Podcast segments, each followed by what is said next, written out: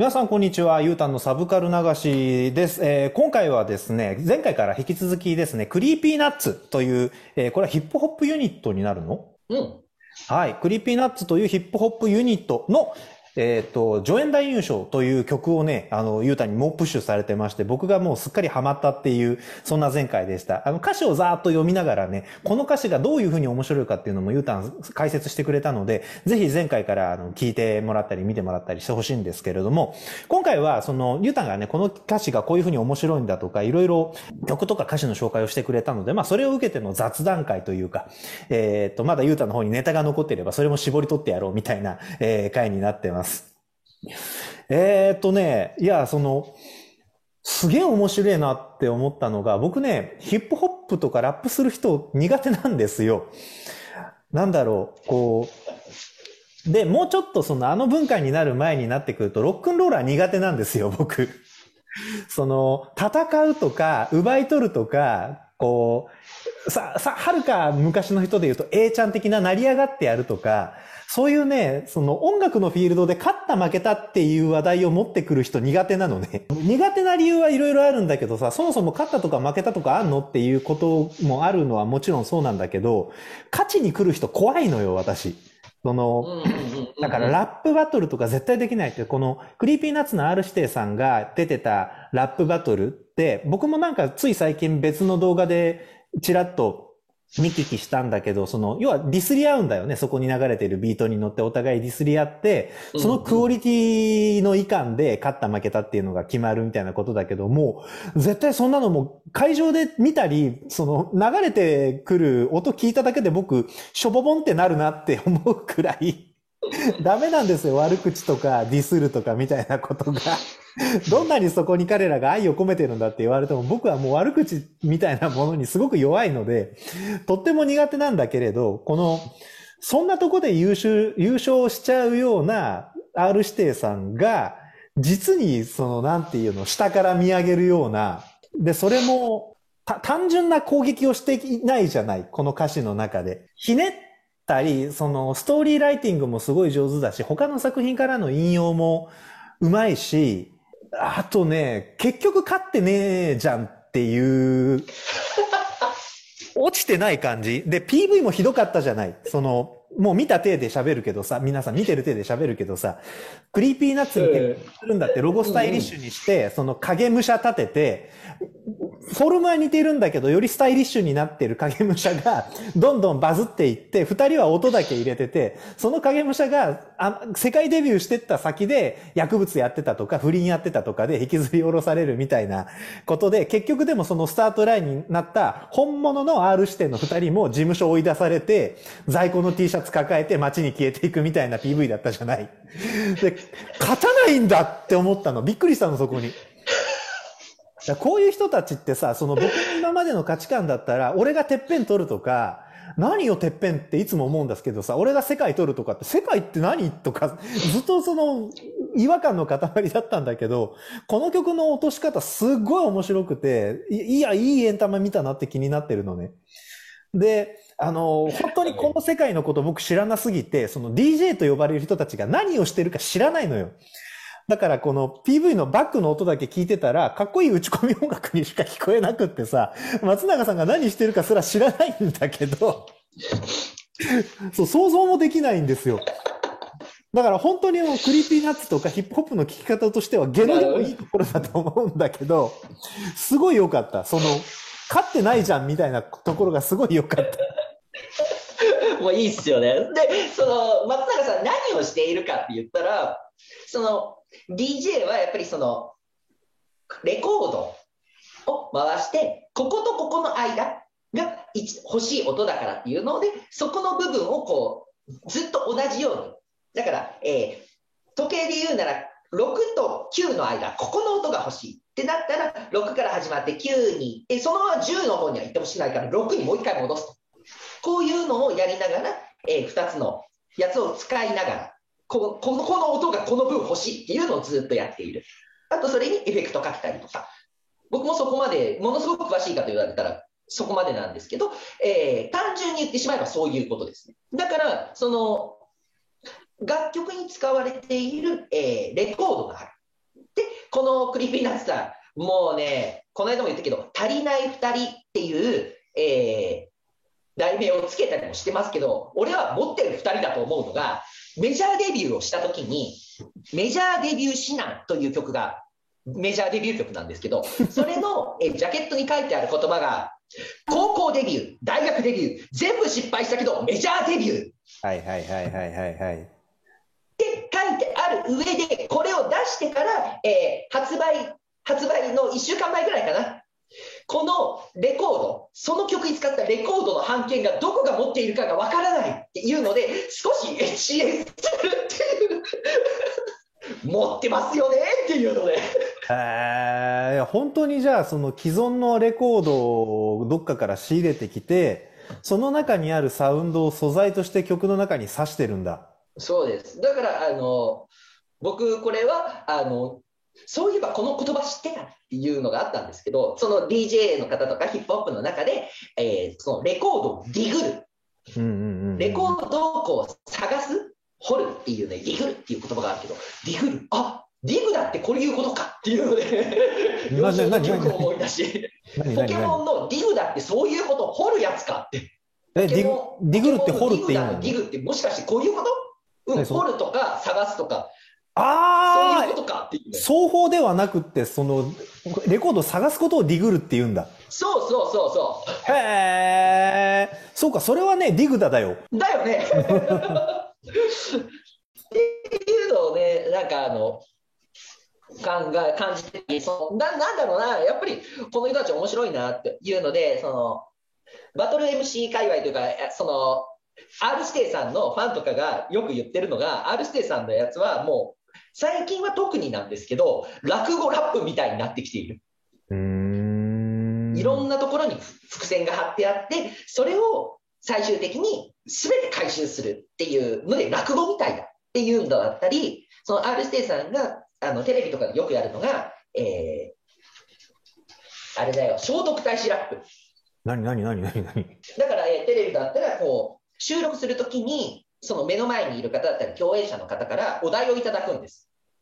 何でもいいから言葉出してくださいって。でいつつぐらい大体いただくんですけど、そのいつつを今から即興でやるので、全部それに絡めます、全部つなげます。ああ、それ系ね、できる人いるよね、たまに。そうなんです。でそれがもう R 指定さんのメディアとかだとよくやる代名詞になってたりするんですけど、で僕だとそのラップバトル の, その番組ですげえって思ったのが、こうバトルしてるじゃないですか、 R 指定さんと。で R 指定さん言ってる言葉が相手がバーって言うんですけど、 R 指定さんが一発でひっくり返すんですよ。お前そんなこと言うとかで、それお前に全部ブーメランで返ってるやないかっていうので、言われたことを全部リフレクションして、それでふたりぐらい倒したんですけど、さんにんめの時に、だからお前が言うてることを毎回言うけどブーメランやぞって言ったら、相手がそう、そのこのブーメランはお前の首をはねて俺の手元に戻ってくるっていう、そういう形で、あのなんていうんですかね、一つの物事を多面的にどれだけ見れるかっていうので、多面的に見られて R 指定さんがこれは負けたバトルなんですけど、そういうのが面白いなっていうのと、あとはそのこの後ちょっとまた見ていただきたい、聴いていただきたい ピーブイ が、ミュージックビデオがあるんですけど、その楽曲がスポットライト、うんうん、スポットライトっていうクリーピーナッツさんの楽曲をぜひ今から見ていただきたいんですよ。これがさっきまで言った、えー、助演男優賞を聞いている上で、これを見るとすごく面白いことになるので、ぜひ皆さんスポットライト見てみてください。どうぞ。見ました、聞きました。ベンチウォーマーは聞き取れました。はいかっこいいよね、まず曲がね。そうだね。でまあこのスポットライトの歌詞ちょっと話させていただくとすると、もう最初の一言目一言目からもうすごいですよ。俺は今決して替えの利かない存在助演男優賞の時言われてましたね、代わりなんていくらでもいるなんて、もう言われすぎて慣れているってもう最初からもう決して替えが利かないんだ、俺は俺はとって俺はこうなったんだっていうところからスタートするっていうのが、もう助演男優賞を知っている方からすればもう違いますよね。矢面に立って浴びるスポットライト。でも本当は昔からそうだった。あのベンチに座ってた頃から、これが、えー、そのいつの頃からか分かんないし、その R 指定さんが中学の頃あのバスケットをやってて、こうろくにんめのシックスマンだったりでベンチウォーマーしたあの時のことなのかどこかまでは分からないけれども、ただ僕ら的にもそのなんていうのかな、スポットライトっていきなり当たるもんじゃないよって、今この瞬間も当たってんだぜみたいな感じの再認識させていただくなと思って、でそのあとがなのにご択並べて車に構え、蚊帳の外から眺める数合わせ、流れ流され人任せ、こびりついて取れねえ、どうせ俺なんてまあそうですね、そのCreepy Nutsさんで言えば、うん、これまでの楽曲インディー時代に昔メジャーデビュー前に出してる楽曲はこういうのがちょっと強いなっていうんだったり、その助演男優賞の中でもどんだけヒゲをするんだっていうどんだけ下に行くんだっていうところにこれつながるなと思って、勝つことも負けることも、そして喜ぶことも、まして泣くことも、できずどっか他人事、早く気づけよそこもガチンこと、そうですね、その勝つも負けるも全部そう、涙流すことだったり、それは一生懸命やったからできることであって、その他人事のように自分のことじゃないってやったら何一つ本気にはなれないっていうので、すごく僕は刺さっています。傍から見れば小さなステージか、取るに足らないありふれたページか、そこは裏目日陰知った子じゃないぜ、もうとっくに幕は上がってんぜっていうのが、うん、これが僕はこう聞いてて思うのは、やっぱりその中学時代の自分に、中学時代の R ステイさんに今の R ステイさんが言ってるのかなって思っちゃいます。うーんでこの後のサビとして、クソな雑音、ヘイト、周りの目、全てシャットダウン、己で勝ち取れ、 I get the job done、 全部任しとけ、俺のゲーム、俺だけのステージ、 I'm number one player、 元ベンチウォーマーっていうので、これはもうさっきの助演男優賞につながるところですよね。そうだね、もうライジングしてるね。元ベン、今俺は今だったらナンバーワンプレイヤーだと、それは元ベンチオーバーの俺なんて言ってっていうのが一番ですけど、どうですか優作ちゃん、ここまで。いやもうなんかあのなんな対対比としてかっこいいですね。そうですよね。そう、ただただね、あの僕は助演男優賞の方が好き。そうなんですよ。クリーピーナッツの物語としてはすごくあのよくできてるなって思います。あ、なるほど。さっきの曲の方が前なんだよね。こっちの方が新しいんだよね。そうなんです。はいはいはいはい。いやだからもうあのすげえわかるし、こうどうどういう人たちがクリーピーナッツのファンとしてお応援していたのかわからないけれど、よく言ったーっていう気になるだろうなって気持ちになると思います。ただ僕はその、あの、なんだろう、苦手系のヒップホップの方に寄っていってるので、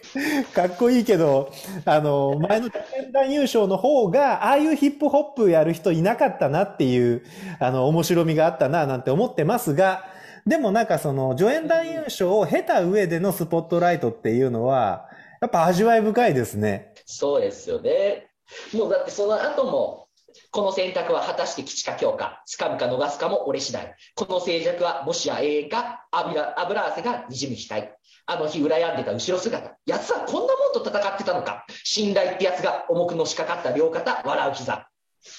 きっとあれですね、その優作ちゃんとか僕が見てたテレビの エムシー バトルの時とかこういう気持ちだったんじゃないかなっていう。なるほどね。最強の、うん、最強のえー、ラッパー エムシー ラバトル エムシー として呼ばれている信頼、テレビ局からのいろいろんな人からのそういうプレッシャーを感じて、昔羨んでた人ってこんな状態だったのっていうのを実際になってる。でその時に影に隠れりゃ怖くないが、誰かを糧にすりゃ怪我しないが、俺は俺のまま尽くす最善、たとえ底辺だとしても最前線、それぞれの立場、それぞれの持ち場、修羅場、土壇場、ど真ん中、明けろ正面、見てくれ、聞いてくれ、逃げも隠れもせずに立ってるぜっていう。あ、ここしびれるね。超かっこいいね。いいよね。ここ超かっこいいね。ね、あの助演男優賞で言えば、そのお前ら裏で音だけ当てとけっていうので表には出さな、出されなかったのが、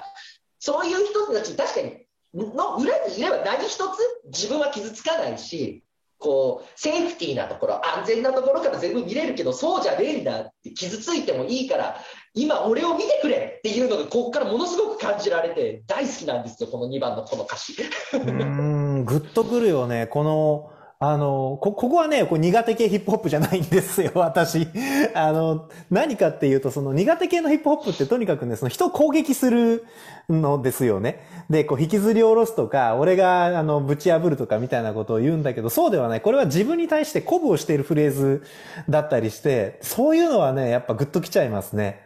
その逃げも隠れもしてね、せずに立ってるぜってね、こう見てくれ聞いてくれ当てろ証明って言えないもんね、なかなか。言えない言えない言えないよね。で、この後またサビですね。クソアザーソンヘイト周りの目、スレッチシャットダウン、己で数とめ、アイデザアジャブダウン、全部任して、俺のゲーム、俺だけのステージ、いっぷんいちびょうの先まで立ち止まってそこには何もね、ならばどう転ぼうか確かめに行こうや、アイバナンバープレイヤー、元ベンチウォーマー。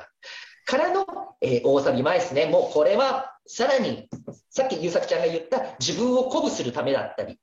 何か確認のところですね。この歌詞は、あの日ベンチに座って枯らした声は一体誰のだね。所詮他人の祭りと諦めて逃げて腐った慣れの果て、その俺がよく言えたもんだ、負けんじゃねえ。一体どの面下げ叫んだフレーズだけど、それはきっと誰かじゃなく、そこに立てなかった俺のため。うーん、やっぱり今の R 指定さんがその昔の自分に対してこうエールを送ってるというか、ちゃんと俺こうなってるぞっていうのを確認しているっていう歌詞で、ここもグッとくるんですよね。うーん、くるね。そしてサビからもう最後までいっちゃいます、えー、このきっと誰かじゃなくそこに立てなかった俺のためからのサビ、クソな雑音ヘイト周りの目、すべてシャッター、己で舵取れ、アイデアジョブダウン、全部任しとけ、俺のゲーム、俺だけのステージ、いっぷんいちびょうの先まで立ち止まっちゃう、そこには何もね、ならばどう転ぼうか確かめに行こうや、アンナンプレイヤー、僕ベンチウォーマーからの、使えないやつら、トレンチコートマフィア、足りないふたりか、所詮脇役か。もうこれがあのそれぞれが、えー、トレンチコートマフィアという曲、えー、あります。なるほどなるほど。所詮脇役か、助演男優賞、自分たちの楽曲なんですよこれ。なるほどね。ね、でその後に次用意したのはどんな言い訳だ。自分に問うてます。転ばぬ先に保険かけましたか。もうやめようや、もう胸張ろうや。他の誰でもね、俺に言ってんだ。身の程知らんと笑われようが、I'm a number player、元ベンチウォーマーっていう、うん、過去の自分に対してこう、もうそろそろやっていこうっていう、それも含めた上で今の俺はどんどん行くぜっていう R さんの意気込みというか、こう決意表明みたいなのを感じる、こうスポットライトという歌詞の歌でした。いやー、かっこよかった。特にヒップホップ系の歌詞は、ね、僕も歌詞読みなんて自分のチャンネルとかでやってますけど、ヒップホップ読まないもんね。だよね。うーん、これはグッとくるな。なんかちゃんと本心なんだろうな、きっと。うんあの僕ね、そうですね、その、うん、いやいや、もう好みの話して申し訳ないけど、僕作り物が好きなんですよ。椎名林檎とか、あと誰だろう、桑田佳祐とか、作りましたっていうものが好きなんだよね。で、本音系のアーティストって正直あんまりなところがあるんだけど、いや多分これ楽しめたのは、最初に助演男優賞を聞いてたからだな。で、その助演男優賞が面白かったからだな、きっと。あれが、はあはあ、こんなもんねって、思ってたら多分ここまでおーってなってなかったんだと思うな。いやー、良い、すごく面白いぞ。そうでしょ、もうクリーピーナッツさんの楽曲だったり エムブイ っていうのはすごく見てて面白いんです。もう素直にどうのこうのじゃなくて、面白いなとか素敵だなっていうのが多いので、言葉遊びがすごいというか、そのただ韻を踏んでいるだけじゃなくて、うん、その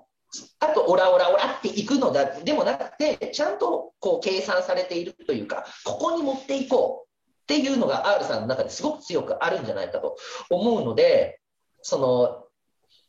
ファンが言う落語ラップっていうのは感じるところかなっていうので、聞いてて気持ちいいしね。うーん、そうだね。いやいや、すげえよかった。ありがとうございます。よかった。いや、大丈夫ですか？クリーピーナッツさん絡みで、まあ、あの、曲はいっぱいあるだろうから、言い切れてないとか、あれも聞けみたいなことはあるだろうけれど、あの、言い残したことありませんか？うん、えー、メジャーデビュー指南も見てみてください。はいはいはいはい。これはラップかっていう感じなんで、ぜひ、いろいろ見てみていただくと、うん、すごく、その、クリーピーナッツさんのファンにもなるし、こういう言葉遊びって楽しいなって思ったら他の、えー、ラッパーさんの曲とかそういうものを聴いてみるとどんどんどんどん世界が広がっていくなと、実際僕は世界が広がったなと思ったのでやってみていただけると面白いなと思います。はい、ありがとうございます。それじゃあ、えー、にかいにわたってクリーピーナッツさんの話ですねお届けしてきました、えー、次回は漫画に戻るかな、なんかその辺も気にしながら、えー、今回終わっていきます。皆さん最後までありがとうございました。えっと、いいお酒とかお茶のお供になったよって思ってくださった方はぜひね、チャンネル登録と高評価よろしくお願いします。それではありがとうございました。また次回よろしくお願いします。